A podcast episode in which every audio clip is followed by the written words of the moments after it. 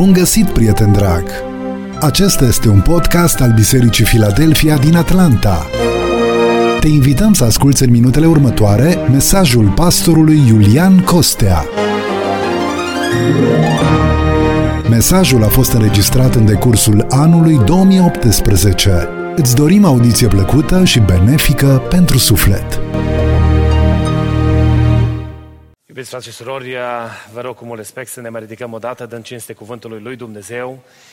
Pentru uh, predica devoțională în dimineața aceasta ne vom opri la un pasaj din Noul Testament, de la epistola scrisă de Apostolul Pavel Tesalonicenilor, a doua, din capitolul 1, citim de la versetul 3 până la versetul 5.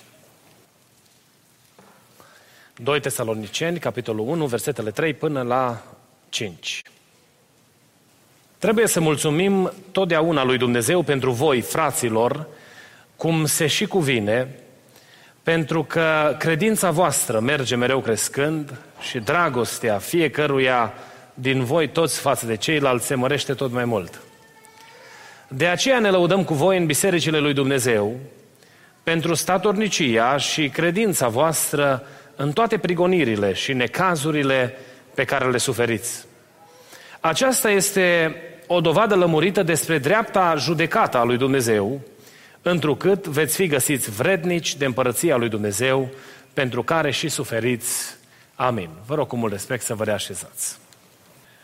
Uitându-mă în cuvântul Domnului uh, și uh, la lucrurile care se petrec în jurul nostru în perioada aceasta, Domnul mi-a pus pe inimă să împărtășesc cu dumneavoastră un mesaj legat de venirea Domnului Isus Hristos sau revenirea Domnului Isus Hristos. Cred că toți că suntem aici suntem preocupați de această problemă.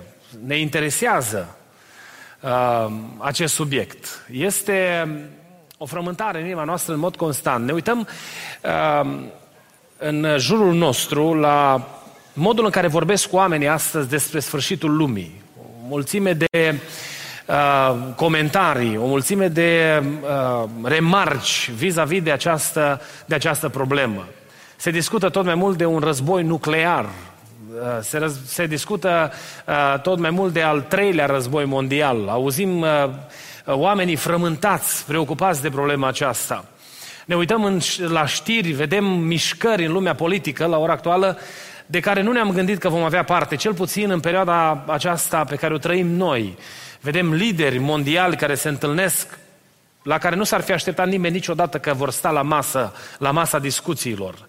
Și aceasta inspiră uh, multă nesiguranță în inima oamenilor. Oamenii se uită în jur și uh, de multe ori, chiar și noi nu știm ce să mai credem, nu?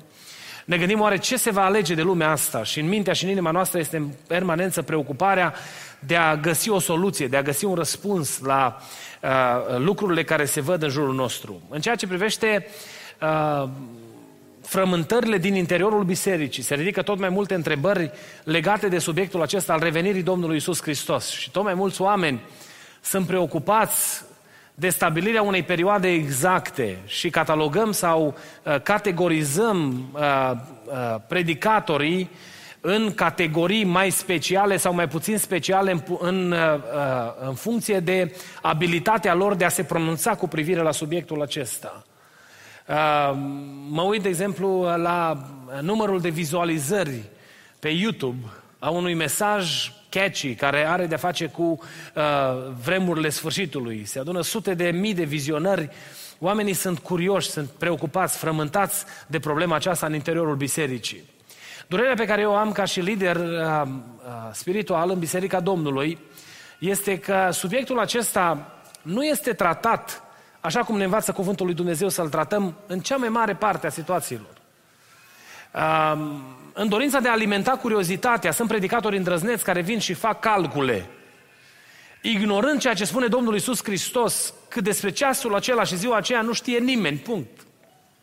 Oricât am încercat noi să punem la cap, cap la cap socoteli, interpretări ale vremurilor profetice, mi-aduc aminte că eram în România și uh, un pastor, uh, prieten foarte bun, a predicat într-o dimineață despre uh, săptămânile din Daniel. Și a făcut el o socoteală Uh, și toată predica lui s-a bazat pe calculul că 10 și cu 17 fac 37. Eu scăpat din vedere că de fapt 10 cu 17 fac 27, nu 37. Și după ce a ținut predica, într-adevăr, cu foarte multe informații, uh, am stat de vorbă amândoi și zice, nu, cum ți s-a părut? I-am zis, mă, tot a fost interesant, numai că 10 cu 17 fac 27, nu 37. S-a lovit așa cu mâna la frunte și a zis, aoleu. Am scăpat în tot procesul ăsta al calculelor, mi-a scăpat un lucru elementar în matematică. Am, am întâlnit oameni care au, s-au erijat să spună că Domnul Isus Hristos va reveni atunci sau atunci va avea loc sfârșitul. Uh, este un interes crescând pentru aceasta. De exemplu, uh, în mai multe rânduri, începând cu anul 2011, Uh, au fost predicatori care au venit și au spus că data revenirii Domnului Iisus Hristos a fost dezvăluită, este cunoscută. A fost un predicator uh, din California care a spus că Domnul Iisus va reveni pe data de 21 mai 2011. A fost altul care a venit și a zis că nu uh, va avea loc pe 7 octombrie 2012 în timpul sărbătorii corturilor. Pentru că așa au calculat ei cu anul, cu anul, uh, cu jubileele și au ajuns la concluzia că 7 octombrie 2012 va fi uh, uh, ziua revenirii Domnului Isus. Atunci când va suna trompeta uh, în timpul acestei sărbători, uh, care este parte din ceremonia sărbătorii, atunci va avea loc uh, momentul revenirii Domnului Isus. Apoi au fost alții și probabil și dumneavoastră știți că au fost, au fost furori mari în, uh, în jurul lumii cu calendarul Maya. Chiar și predicatori penticostale au fost prinși în febra aceasta și am auzit mesaje care au vorbit mai mult despre Maia decât despre ceea ce spune cuvântul lui Dumnezeu cu privire la subiectul acesta al revenirii Domnului Isus Hristos. Și se aștepta ca în decembrie 2012 să aibă loc uh, sfârșitul lumii și revenirea Domnului Isus Hristos. E bine, Biblia când uh, vorbește despre subiectul acesta, nu a intenționat să ne prezinte o dată pentru că nu aici este inima lui Dumnezeu. Ci Biblia dorește ca noi să fim conștienți că lucrul acesta se va întâmpla. Și Domnul Isus Hristos va reveni. Aceasta a fost promisiunea cu care El s-a despărțit de ucenici. Aceasta au fost cuvintele pe care le-au spus îngerii în ziua înălțării, după ce Domnul s-a înălțat la cer, când s-au arătat acelei mulțimi de oameni care au avut parte de momentul înălțării la cer. Le spuneau îngerii acest, acelor bărbați, acelor oameni care au văzut uh, înălțarea Domnului, că așa cum l-ați văzut plecând, îl veți vedea într-o zi și venind pe norii cerului. Și noi, Biserica Domnului, credem cu toată inima că Domnul Isus Hristos va reveni, binecuvântat să fie numele Lui. Însă pentru această uh, uh, mare sărbătoare, acest mare eveniment de care va avea parte lumea întreagă, Biblia ne spune că noi nu trebuie să avem preocuparea când se va întâmpla ca și dată calendaristică, ci noi trebuie să ne pregătim pentru a fi gata de întâlnirea noastră cu mirele nostru iubit. Întâlnirea noastră cu mirele nostru iubit sau cu Domnul Isus Hristos poate avea loc în două feluri. Prin trecerea noastră în lume, din lumea aceasta sau prin revenirea glorioasă a Domnului pe norii cerului. Noi nu știm ziua în care va veni Domnul și eu nu știu dacă perii capului meu se vor albi. Și nu știu dacă voi avea harul să trăiesc o viață lungă pe pământul acesta. Nu știu dacă ziua plecării mele în eternitate sau ziua revenirii Domnului va fi mâine sau în următoarele săptămâni. Nu știm. Ne-a lăsat Dumnezeu în, cu necunoscuta aceasta pentru a accentua ceea ce este important pentru viața de fiecare zi. O, Doamne, ajută-ne să înțelegem chemarea Ta de a fi pregătiți pentru ziua aceea glorioasă. Dacă va suna trâmbița lui Dumnezeu la noapte, Dorința mea este ca oricare dintre cei care suntem aici să fim gata să ne întâlnim cu Domnul Isus Hristos și Domnul să ne ajute la lucrul acesta. Apostolul Pavel adresează subiectul acesta în uh, a doua sa epistolă scrisă tesalonicenilor. După ce în prima epistolă a vorbit despre învierea morților, în a doua epistolă adresează subiectul acesta al revenirii Domnului Isus. Și el le spune, spune bisericii că dorința lui este ca biserica să nu se lase amăgită. Uitați ce spune cuvântul Domnului. Cât privește venirea Domnului nostru Isus Hristos și strângerea noastră la oaltă cu El, vă rugăm, fraților, să nu vă lăsați clătinați așa de repede în mintea voastră și să nu vă tulburați de vreun duh nici de vreo vorbă, nici de vreo epistolă ca venind de la noi, ca și cum ziua Domnului ar fi și venit chiar. Nimeni să nu vă amăgească în vreun chip, căci nu va veni înainte să, ca să fi venit lepădarea de credință și să se fi descoperit omul fără de legii sau fiul pierzării. Apostolul Pavel declară intenția pe care o are cu această epistolă, spunând bisericii că dorința lui este să trăiască în pace în relația cu Dumnezeu, așteptând ziua glorioasă a întâlnirii cu Domnul Isus Hristos. Însă când el adresează problema aceasta a revenirii Domnului, el se adresează bisericii identificând câteva realități care se întâmplau în Tesalonic. Și aș vrea să ne uităm la ele și apoi să venim la noi, la Biserica Filadelfia, la toți cei care suntem astăzi aici și să vedem care este chemarea Duhului Sfânt pentru noi în ceea ce privește pregătirea noastră pentru împărăția lui Dumnezeu. Apostolul Pavel le spunea tesalonicenilor, nu vă neliniștiți, nu vă tulburați, ca și cum ar fi venit ziua Domnului, sau nu vă tulburați în întâmpinarea acestei zile, pentru că voi sunteți vrednici de împărăția lui Dumnezeu. Iar ceea ce vă face să fiți vrednici de împărăția lui Dumnezeu, spunea el în versetul 3, trebuie să mulțumim totdeauna lui Dumnezeu pentru voi, fraților, cum se și cuvine, pentru că credința voastră merge mereu crescând. Apostolul vrea să le spună bisericii din Tesalonic că voi sunteți găsiți vrednici de împărăția lui Dumnezeu, pentru că aveți în inima voastră credință. Și credința aceasta nu este statică sau ancorată de trecut, ci este o credință care crește, care va duce aproape de Dumnezeu. Noi cunoaștem din cuvântul Domnului că prin credință omul se împacă cu Dumnezeu și intră în relație cu Dumnezeu, dar apoi urmează umblarea în credință, fiind plăcuți lui Dumnezeu. Și Apostolul Pavel, când face evaluarea bisericii din Tesalonic, le spune, voi, pentru credința pe care o purtați în suflet, sunteți vrednici de împărăția lui Dumnezeu. Pentru mărturia pe care ați lăsat-o în urmă, noi suntem obligați să-i mulțumim lui Dumnezeu pentru voi, pentru că credința aceasta este vizibilă, o putem vedea, o putem vedea materializată în faptele voastre. Apoi merge mai departe și el spune bisericii, um, trebuie să mulțumim pentru că credința voastră merge mereu crescând și dragostea fiecăruia din voi toți față de ceilalți se mărește tot mai mult. El după ce se uită la credință, se uită la modul în care se relaționează ei unul la celălalt și la o evaluare a bisericii, el face afirmația despre biserică că voi vă iubiți unii pe alții. Dragostea lui Hristos care locuiește în voi este garanția că voi sunteți vrednici de împărăția lui Dumnezeu. Purtați în sufletul vostru iubirea aceasta cerească, dumnezeiască, care nu vine peste noi în mod natural, ci este darul lui Dumnezeu, este turnată prin Duhul Sfânt în inimile noastre. Această dragoste și iubire pe care ne-a arătat-o Hristos. Și apostolul se uită la biserică și spune, pentru că voi aveți în voi dragoste, asta vă face să fiți vrednici de împărăția lui Dumnezeu. Dar merge mai departe apostolul și în, în versetul 4, el vine și spune, de aceea ne lăudăm cu voi în bisericile lui Dumnezeu pentru statornicia și credința voastră în toate prigonirile și necazurile pe care le suferiți. Apostolul spune bisericii, voi sunteți vrednici de împărăția lui Dumnezeu, pentru că stați statornici pe cale.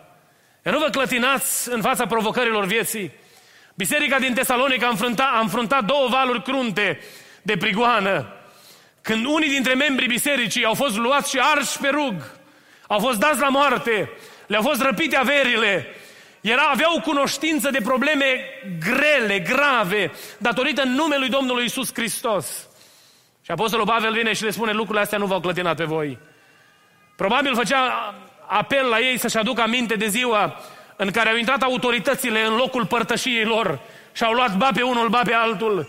Probabil făcea uz să-și aducă aminte de ziua în care liderii lor au fost țintuiți în piețele publice și loviți și dați la moarte. Și în același timp, la atitudinea pe care ei au avut-o față de aceste realități, e ușor să te clatini, nu? Când știi că dacă ești credincios creștin, te duci să iei un permit de la City Hall și spune nu pot să-ți dau permitul de construcție pentru că ești credincios. Nu e simplu să stai credincios când te duci la spital sau să te duci într-un spital și să spună, o, ești creștin, pe tine nu te tratăm. Cam cu asta s-a confruntat biserica primară. Mai mult decât atât, să vină autoritățile pe strada ta, să-ți bată la ușă și să spună pentru că ești creștin de astăzi, proprietatea asta nu mai este ta. Astea sunt lucruri care s-au întâmplat în istoria bisericii. Nu sunt povești cu care noi ne legănăm în secolul 21. Au fost dezmoșteniți, spune cuvântul lui Dumnezeu, li s-au răpit, li s-au luat averile, pentru că purtau numele de copil al lui Dumnezeu. Și Apostolul Pavel se uită la toate acestea și le spune bisericii, pentru că voi ați rămas în picioare și n-ați întors spatele numelui lui Hristos în mijlocul acestor provocări, voi sunteți găsiți vrednici de împărăția lui Dumnezeu. Dar nu numai presiunea și necazurile de afară, și ei au fost oameni ca și noi, au avut de luptat cu boala, cu suferința, întrebări la care nu avem răspuns.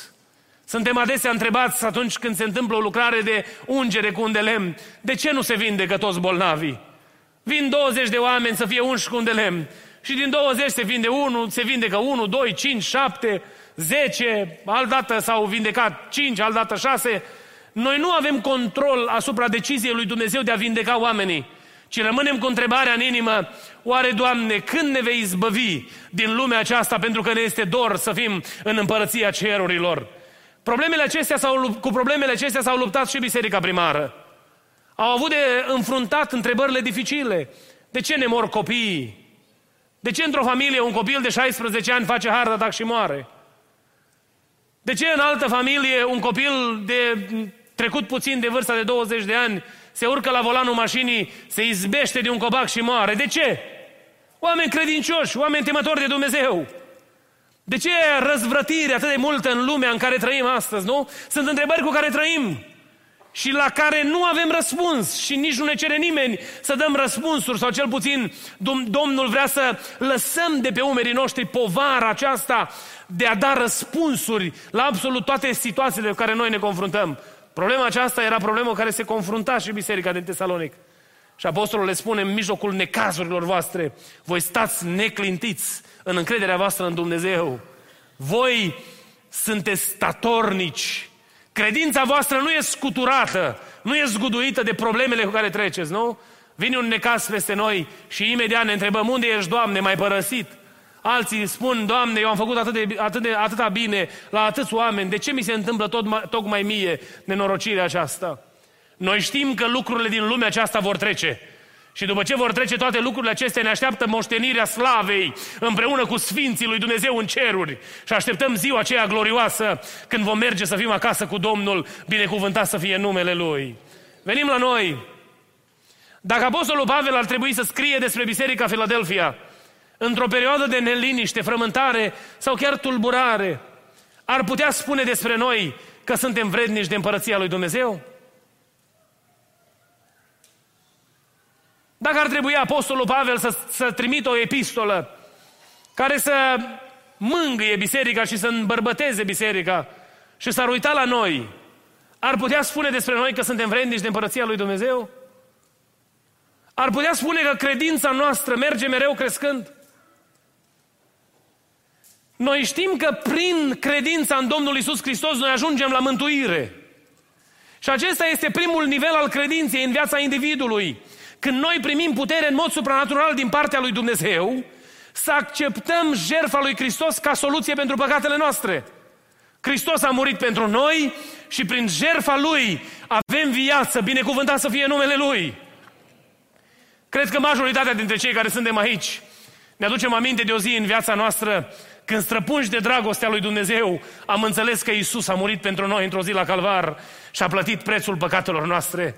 Ne-am uitat în viața noastră și am văzut mizeria făcută de păcat. Și ne-am dat seama că ne este rușine cu starea în care ne găsim.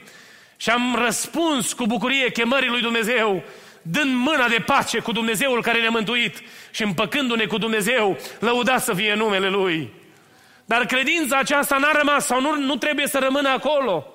Ci Biblia ne spune că omul neprihănit, omul care este plăcut lui Dumnezeu, trece de la nivelul acceptării prin credință la nivelul umblării prin credință sau sacrificiului de dragul lui Hristos.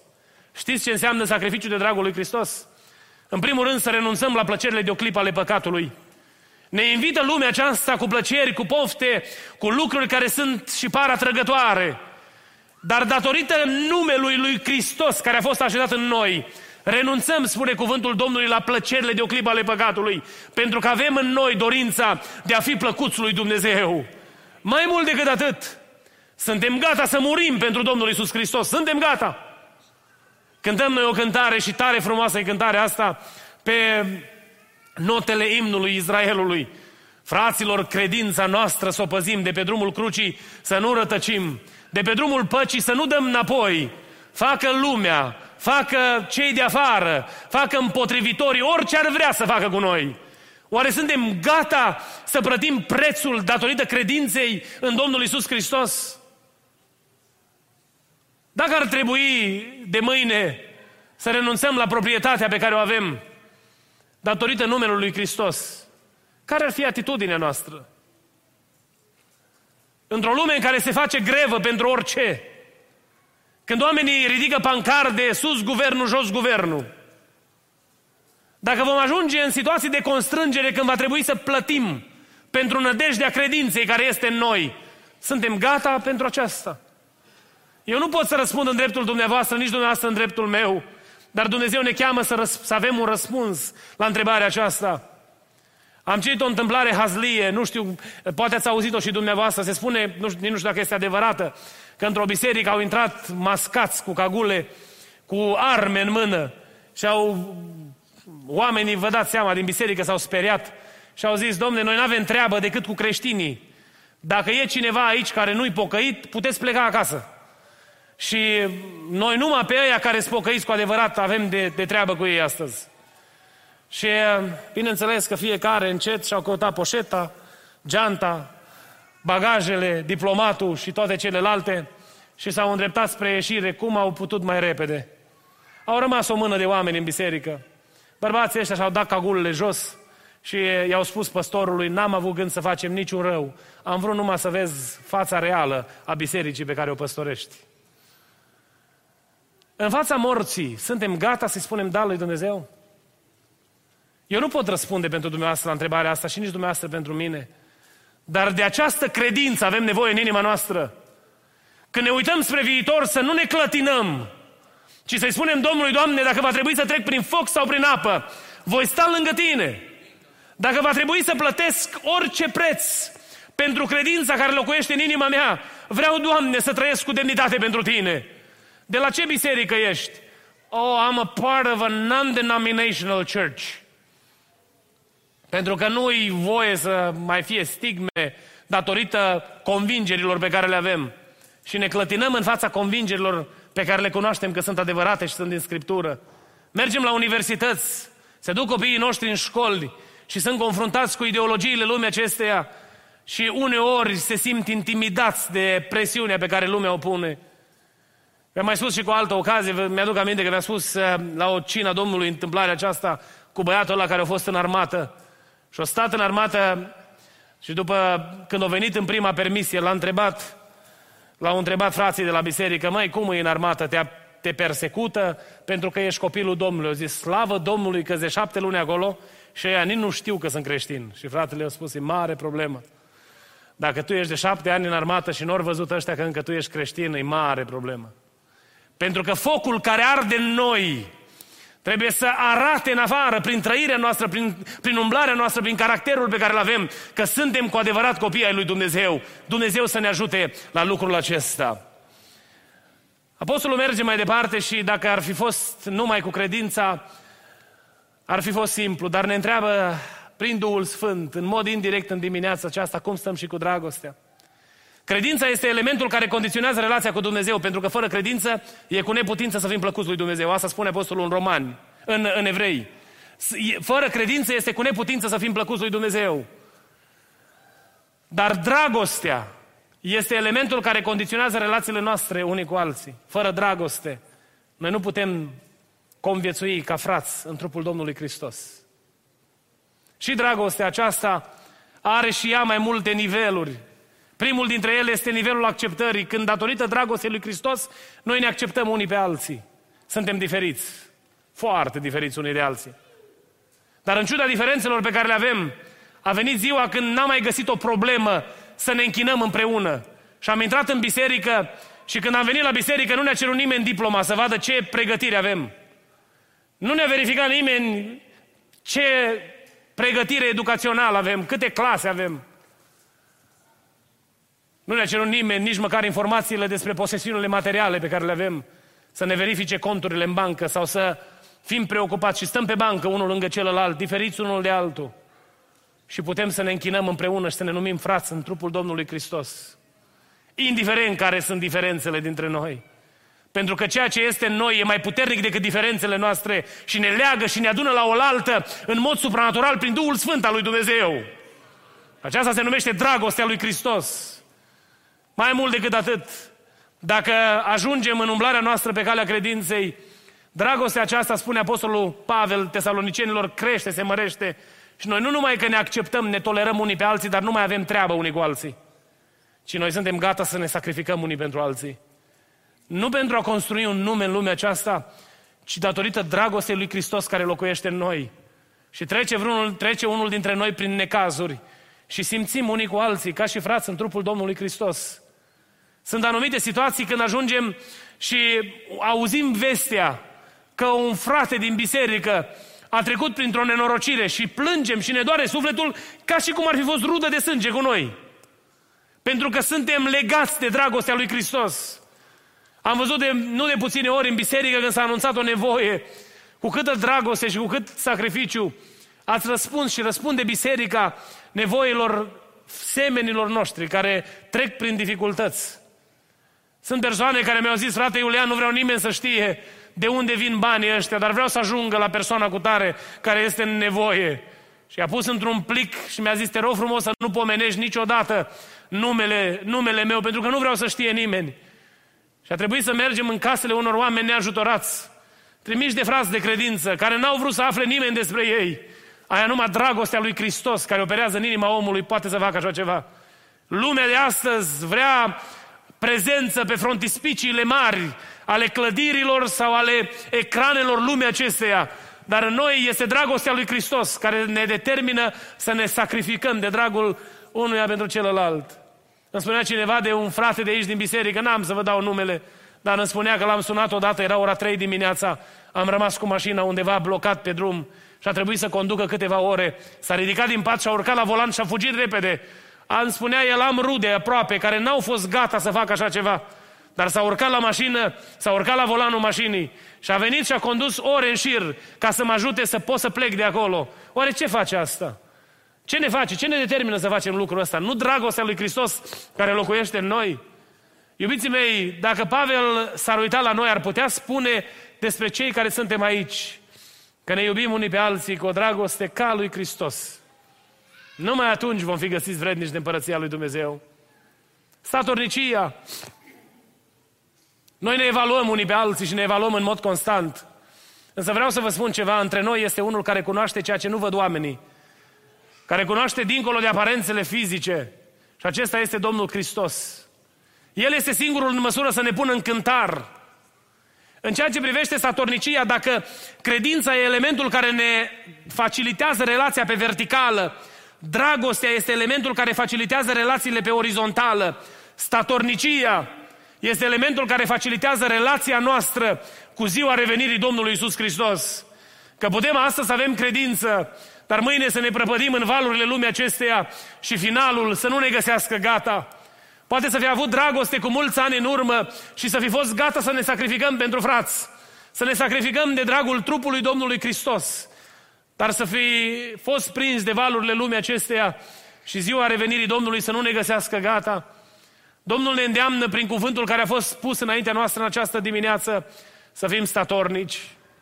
Nu te lăsa doborât de amenințările celui rău, care vin cu atât de multă presiune asupra minții și asupra sufletului tău, fie să dai înapoi, fie să te descurajezi, să, să renunți, pentru că Duhul Sfânt al lui Dumnezeu este Cel care este garantat ca ajutor pentru tine, pentru a merge până la capăt. Și Cel care a promis că va sta alături de tine, El n-are nici cel mai, gând, cel mai mic gând să-ți întoarcă spatele. Când diavolul suflă amenințare, să nu uiți că la dreapta ta stă așezat Fiul Dumnezeului celui viu, binecuvântat să fie numele Lui, care te ține de mână și când vor sufla valurile amenințătorii, El te va ridica, nu te lasă să cazi. Nu te uita înainte cu teamă și cu frică, gândindu-te, dacă voi face decizia asta, se vor, se vor mobiliza toți demonii și vor face cu tare sau cu tare lucru împotriva mea. Și să ne fie frică să mai mărturisim numele Lui Hristos. Ci gândește-te că alături de tine e Fiul lui Dumnezeu care îți întinde mâna și care îți garantează finalul glorios Alege să fii credincios, să fii plin de dragoste, până la capăt. Pentru că cel care a promis că va sta alături de tine nu te va părăsi. Poate treci prin necazuri și în mijlocul necazurilor ți este greu să crezi și să accepti că Hristos mai este lângă tine și vine diavolul și suflă în ceafă spunându-ți mereu, te-a abandonat Dumnezeu, a uitat Dumnezeu de tine. Dumnezeu n-a uitat de tine. Biblia, Biblia mea spune că Dumnezeu numără firele de păr de pe cap și ține contabilitate la fiecare minut din viața noastră. Dumnezeul acesta este Dumnezeul pe care noi îl slujim. Lăudat să fie numele Lui. Indiferent cât de grea ar fi încercarea și cât de mare ar fi focul amenințării prin care treci, Duhul lui Dumnezeu este peste tine și El îți dă binecuvântare să stai în picioare până la capăt, lăudat să fie numele Lui. Nu te lăsa intimidat de vocea diavolului, care atunci când vine boala, spune, ai văzut? Ce Dumnezeu e ăla, că acum nu te poate vindeca? Cei trei tineri în cuptorul cu foc au făcut o declarație care zguduie din temelii gândirea umană și au spus, Dumnezeul nostru pe care îl slujim ne poate scăpa din foc, dar și dacă nu ne scapă, noi nu ne schimbăm opinia și atitudinea față de El, pentru că pentru noi nu este totul viața pe pământul acesta, ci pentru noi împărăția cerurilor este strălucitoare, glorificat să fie numele Domnului. Așa de frumos a legat Duhul Sfânt toată slujba de dimineața aceasta, chemându-ne prin mesajul cântării să ne gândim la ziua aceea glorioasă. Eu nu știu dacă ziua revenirii Domnului Isus Hristos este mâine sau în seara asta. Nu știu când va veni. Nu știu care este momentul plecării mele în eternitate. Noi, în mod natural, ne gândim că bătrânii pleacă întâi și tinerii mai târziu. Numai un gânditor român spunea că venim sau ne naștem pe rând, dar plecăm din lumea asta pe sărite, că nu, nu este stabilită ordinea în care plecăm. Nu avem niciunul dintre noi garanția. Eram în Nashville și aveam, a venit un băiat cu mine la lucru și am vorbit cu el în mașină despre Domnul și îmi spunea, frate Iulian, când împlinesc vârsta de 25 de ani, am terminat cu toate prostiile. Nu mai, vreau până la 25 de ani să trăiesc liber. Vreau să nu mai am niciun fel de problemă. Și la 25 de ani îți promit că vin și tu o să mă botez. Într-o noapte, la ora 4 dimineața, sună telefonul. Și când răspund la telefon, era fratele băiatului acestuia. Și spune, frate Iulian, frate Iulian, vino repede, că Emanuel a fost lovit de o mașină și a murit. Un tânăr de 21 de ani. M-am dus acolo la locul accidentului, am găsit cu tremurați, am luat pe părinți și am mers împreună și am găsit cu tremurați și m-am uitat la toată întâmplarea aceasta și m-am gândit la conversația pe care am avut-o cu băiatul ăsta de față cu fratele lui. N-a fost o conversație privată. Și m-am gândit la cât de instabilă și nesigură este viața în lumea aceasta și cât de urgentă este chemarea lui Dumnezeu de a veni la pocăință. Aș vrea să vă chem să ne ridicăm în picioare. Ziua revenirii Domnului Isus Hristos este aproape. Domnul ne cheamă. Chemarea lui Dumnezeu răsună atât de puternic pentru viețile noastre și El vrea ca toți cei care suntem aici să fim într-o zi în împărăția cerurilor împreună cu El. Eu dacă îi cer ceva Domnului pentru mine și casa mea, este să putem, după ce se termină lucrurile în lumea asta, să îmbrăcăm hainele albe și să fim transformați la clipeala ochiului. Pentru ca să ne numărăm și noi prin mulțimea aceea de oameni care vor cânta glorie mielului, vor cânta glorie cerului care ne-a răscumpărat. Să mă număr și eu și casa mea printre cei care au trăit frumos pentru Dumnezeu în lumea aceasta. N-ai vrea să fii și tu?